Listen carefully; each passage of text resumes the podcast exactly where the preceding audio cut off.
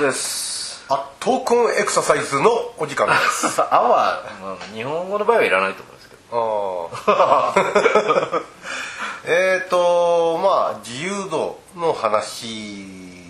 を前回もねしてはいるんですけども。体の動きの自由度ってことですね。ええ、自由度。でまそれはあ自由勝手に動くっていうことではなくてなくて。あの状況に適応していろんな動きを選択できるみたいな意味での自由度だっていうことでしたよねそれこそが円滑さであるであろうとうん。いうふうにね、でもそれを売るためにある程度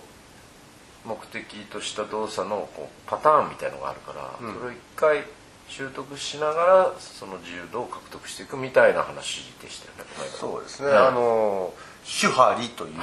考え方に一応合わせてみて、うん。まああのパターンを守るパターンをそれを少しか変えていく。で全く違うことをやっていくという、うん。まあ手張りという、まあ、あの物事が上手くなっていくあるいはその、えー達人になっていくための道っていう、まあそんなことを例に挙げながらですね自由度の話をしたんですけども、はい。まあでもそうは言ってもちょっと漠然としてますよね、うん。うん。自由度を上げるってね。まあそうなのかなと具体的にイメージできないかもしれない。そう。もうちょっとこうじゃあその自分たちの実際の生活にちょっと身近なところにちょっとそのことを概念をね、うん。当てはめてもう一回考えてみたいうんなとは思うんですよね、そういう感じで言うとどういったこうその自由度の考え方を、まあ、身近なものでちょっと落とし込むとしたらどんなものがまあ日常生活動作もいろいろありますよね。家事動作とか、まあだけどそれもかなりこう環境によって違ってきたりとか。まあいろんな動きがあるのでちょっと分かりづらいかもしれない。んでもう本当に原点というか歩くっていうような動作というか動き。歩行、歩行。うんって考えてみたらこうもうちょっと分かりやすいのかなっていう気もするんですそうですね、かなりイメージもしやすいし、うん。まああの比較的多くの人たちがまあ普段やっていること。ではありますよね、うん。あえてこれを立つあの自由度という概念ではほぼみんな考えたことはないんじゃないかとは思うんですけれどもでもまあそれを考えてみるのはね面白いかなと思うんですよね。まあ確かにね歩行ってまあ今言ったように何気なくやってるものの一つなんですけれども、えっ、と一方でね例えばあの競歩のようなスポーツ場面の歩行もあればあそれからまあいわゆるその歩行障害に対してうん。歩行訓練をするというような、うん。そういうのリハビリテーションの場面の中でも歩行ってやっぱり取り上げられますよね、えーそういう意味では非常に身近でありながら実はちょっと考えるべきものなんだろうなと、でも大体多くの人に共通したパターンっていうのはやっぱあるんですよ。歩くってことに関しては、もう万人それぞれ全く自由気ままに歩いてるかっていうとそうは言っても要素的にいわゆるこれってあの専門的に言うと正常歩行パターンっていうんですけどうん必ずしもそうやって歩いてるとは限らないんだけど要素で見ると例えば大体着地する時はかかとからついてるよねとか。ねえもちろん時々つま先からとか全体でついてる人とかもいるけどそれはそれなりの理由があってそうなっちゃってるんだと思うんですよね。うん。あの大体成長して子供で歩き始めていくとだんだんとかかとから着地するっていうことは変わりないだろうし、うん。あの手足の振りがこう逆右手出す時に左足が出てみたいに。で要は体が少しねじれるってことですよね。そうですよね。で要素はあるしまああの足を振り出す時つま先が引っかかんないように膝曲げたりして振り出していくとか。あと着地して次に踏み切っていくっていうか踏んづけていくっていうの。は、まあ、走る時にもねもっとそれが極端になるんですけども。そういう要素っていうのは結局ある一定のパターンを行われてるなっていうふうに思うんですよね。うん。まああのそういう歩行訓練なんかでもそのパターンにより近づけるように、まああのセッティングをしたり、うん。トレーニングをしたりっていうふうにしていきますよね、うん。やっぱりね。だからやっぱりその型にはめた動きを、まあ、させていくっていうのは一つのうん。やりようだなと、自由度を獲得するためのその手前としてですね、そういうことがあるのかなって。まあ、うん。子供別に教えられたわけじゃないでしょうけど、ねでもトライアルエラーをしながら自然に獲得はしていくんですよね。これはまあ人類が得た遺伝的なその情報なのかもしれないけどでもその型があることは確かなんですよ、うん。だけどじゃあみんな同じように歩いてるかっていうとこれあの特に年齢が重なっていったりするとやっぱり体がさっき言ったねじれが生きづらくなったりとか、うん。あの支える筋肉の力が弱くなったりとかして歩幅が狭くなったりとかって言ってるうちにだんだん変わってっちゃって結局それは自由度というよりはその狭められていくっていうんですかね。その人なりの決まったパターンにこうこれは正常歩行パターンっていう意味のパターンじゃなくてまあ典型的に言えばちょっとこう猫背で腰が曲がったような形で小股で歩いていくような高齢者の方ってよく見かけるんですけどね街中で。えまあ最初からああいうふうに歩いてるわけじゃないと思うから、え今言ったように子供の時にはあのーまあシャンとして歩いてたものが、ん。それがやはり、あのー何十年後かにはまあ腰が曲がった。いつしかね、うん。でそれはある意味定型化されちゃってるわけじゃないですか。まあ、あの違うように動けるんだったらねとっさにあの違うように動いてるはずなんだけど、結局はみんな同じ動きに収束してってる感じ。そうするとこういろんな環境変化があったら振り向パッと振り向けられないとか、素早くっていうか早く歩くことができないとかっていういろんな不利益って言ったらね言い過ぎかもしれないけど出てくると思うんですよね。それは自由度がやっぱり失われていくからかなっていうふうに思うんですけどね。自由度がねこういう意味で言うと減少していくっていうのは、まあその人間の姿勢の要素で言うと、ある一定の姿勢にだんだんだんだん収束してって、ん。こう言い方を変えるとその体の動き方っていうんですか体の動く範囲がだんだん小さく狭められてってるっていうことそうなんですよになるんですかね。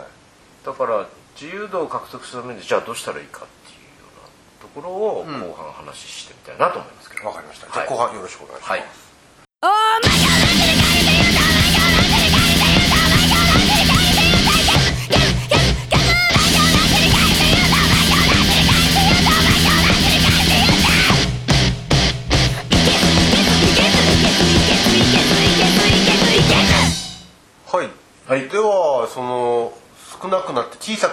自由度、まあ、歩行に関してですけどね、え小さくなっていった自由度によってまあしあの老化した姿勢老化したあのわ分かりやすい歩き方っていうん。誰もが目にするような高齢者の歩き方になまあ、例えばの例としてね。例えばの例として、はい。まあ、そういうようなあの定型化したあのパターンにだんだんとちちあの落ちていったものを今度は逆に、そこに何かね改善の余地をもっと生かせるには、じゃあどうしたらいいんだろうか、まあまずそうならないためにっていうのも含めてですけどね、うん。さっきの話から言うとじゃあそれは自由度を上げていくことなんだっていうふうなことにつながってくる。でそのために型が必要なんですよ。自由度を上げるために自由を奪う。型にはまった型じゃなくて、あの自由度のためのベースとしての型、自由度のためのベースとしてのこと、それがさ最初前半で言った正常歩行パターンのいいろんな要素だと思うんですよ。うん。かかとからつくとか、うん。しっかりと足を持ち上げてつま先が引っかからないように振り出すとか、ん。体が少しねじれるとかっていうところを、こう小さい範囲でやってるとだんだんやっぱり狭まっていっちゃうと思うんですよね。まあもともと普段そうやってやって何も考えてそうやって歩いてるわけなん。そうなんですよ。でも気づくとそれは小さくなってるわけ、だ。けど歩行のいろんなセミナーとかあるじゃないですかやっぱり、ええ最近ね、はい。まあちょっと前だったらもうデューク・サラエイさんのああいう歩く講座とか、ああいうのって普段ああいうふうに歩いてるはずはないですよね。もう怖いですよね。まあダンスとかするなら別だけどね、まあちょっと特徴的なトレーニングっていうか、特徴的なアプローチですねデューク・サライさんのねだけどよくよよく見ていくと、まあ、デューク・サラエイさんだけに限ったことじゃないんでしょうけど、こうある必要な要素をすごくこうある意味オーバーにというか、拡大してあの一つ一つこうそのトレーニングの中に入れてるなっていう感じがするんですよね。拡大して、ん。オーバーに、うん、それはどの部分をこう拡大してってるか例えばその姿勢最初のまず歩きって歩き始めの姿勢にもう規定されちゃうから、うん。やっぱり背筋を伸ばしている必要があるじゃないですか。でも人間ってだんだんとやっぱり縮こまって重力に負けて縮こまりやすいので、それを防ぐためにこう両手を上げてグッとこうあの背中を伸ばしてみたいなそういうことをして歩くっていうことでその可動性っていうんですか、それを常に確保するもしさらに意識するみたいな、そういう要素が入ってるのかなと思うんですよね。確かにあのデューク・サライエさんのあのことをパッと頭の中でイメージすると、うん。あの両手を頭上にこう、うん。ねじるように組んで、背筋ギュイッと伸ばしてね、はいはいあの歩いていくのがちょっと一つ特徴的じゃないですか、あのぐらい伸ばして初めてこう緩めた時にもこう背筋を伸ばしてること自体が楽だなみたいな、意識させるみたいなね。あのあの動きを見た時にはああやって動く人いないのになんであんなことやるんだろうっていうイメージありましたけど、ある意味その一つの要素を拡大してる。だから場合によっては教える人によってはこう体のねじりを歩きの中に大きく取り入れたりとか、足を太もも上げて歩くようなことをしたりとかあの歩いてストップしてちょっとつま先立ちになるような。全部こう踏切の状況とか体をねじるとか足を振り出すとかっていうところをちょっとオーバーにやってるわけですよね。なるほど、あのーじゃあさっき言っていた先ほど言ってたその、いわゆる正常歩行パターンって言われてるその体の動きがあるじゃないですか、あのー足を前に振り出す時の、まあ、股関節のふあの曲がり加減、はいはいはい。それからその時に振っていく時には、まあ、同時に体が少しねじれてうん。骨盤もちょっとかか回旋していくと。いう、うん。これらの動きをちょっと大げさにやるっていう。でその可動性だけでやってるとだんだんあのさっき言ってたように加齢とともにその範囲って狭まる可能性の方がた高いじゃないですか。そうなんですよね、うん。これ実はあのいつも思うのは、やっぱりちょっとあの腰の曲がってるそのご老人の方って見かけることありますけども、こうなる前に気づかなかったんだ そうですよね。思うんですよね、うん。うん。あれいつからああいう歩きなその変わり目ってあったんだろうかとかね。逆にでも変わり目が分かるぐらいだったらこれちょっと いやもちろん。病気ですよね。翌日急に歩き方変わってるね、うん。それはなんか別のちゃんあの理由があるんでしょうけど。そう。でもだそれはやっぱり日々日々そういった自由、まあ、この場合は可動域の部分がうん。日々日々低下していくんで気づかないっていう、それは多分歩くだけのねじり程度のことだけだと、だんだんやっぱり別にそれをそんなに大きくねじらなくても歩けるには歩けるからだんだん狭まっていくのかなと思うんですよね、で普段じゃあ体ねじる要素って場面たくさんあるかというと意外とないんじゃないかなと意図的にでもやってもらもらわない限り。そうそうでもねそうは言うけども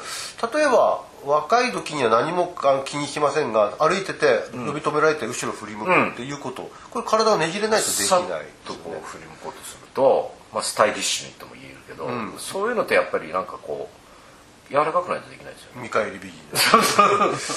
でもこれよくありがちなんですけども、高齢の方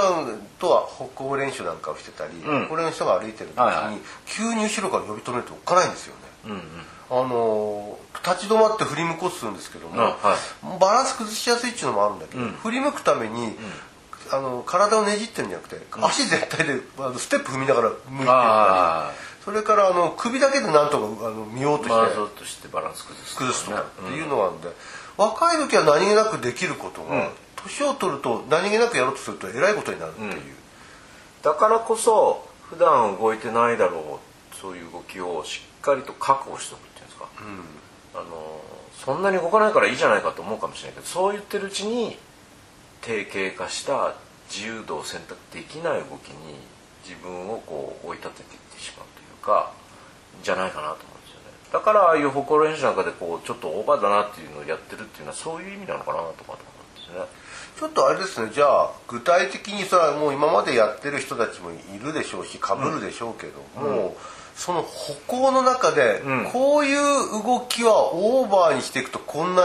トレーニングになっていくっていうのをちょっとね、あのまた画像とかを使ってまとめてね、うん、やっていきたいな。別に他の人と重なると思いますけどね、うん、もうねすでに出てるものかそれ自体が、うん、なんて言うんだろう。何々式とかっていう以前に、まあ事実だからね。だからその型を覚えるというよりも歩く時ってこの動きがあるんだけどこの動きをちょっとと大きく特化してうん。そうそうそうあのデフォルメっていうかそのちょっと大げさにしてみるとこういうトレーニングになるよと。ね。それがあのストレッチにもなり、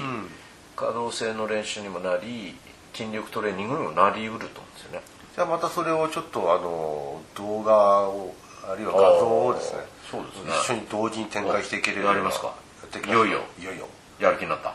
いややなかったわけじゃない。ですそうか。もともとそうでしたね、ええ。はい。でそんな感じで、えー今度、えー、とまたあの挑戦していきたいと思います。またなぜか大丈夫ですか？いやよろしくお願いしまはい。す、ありがとうございます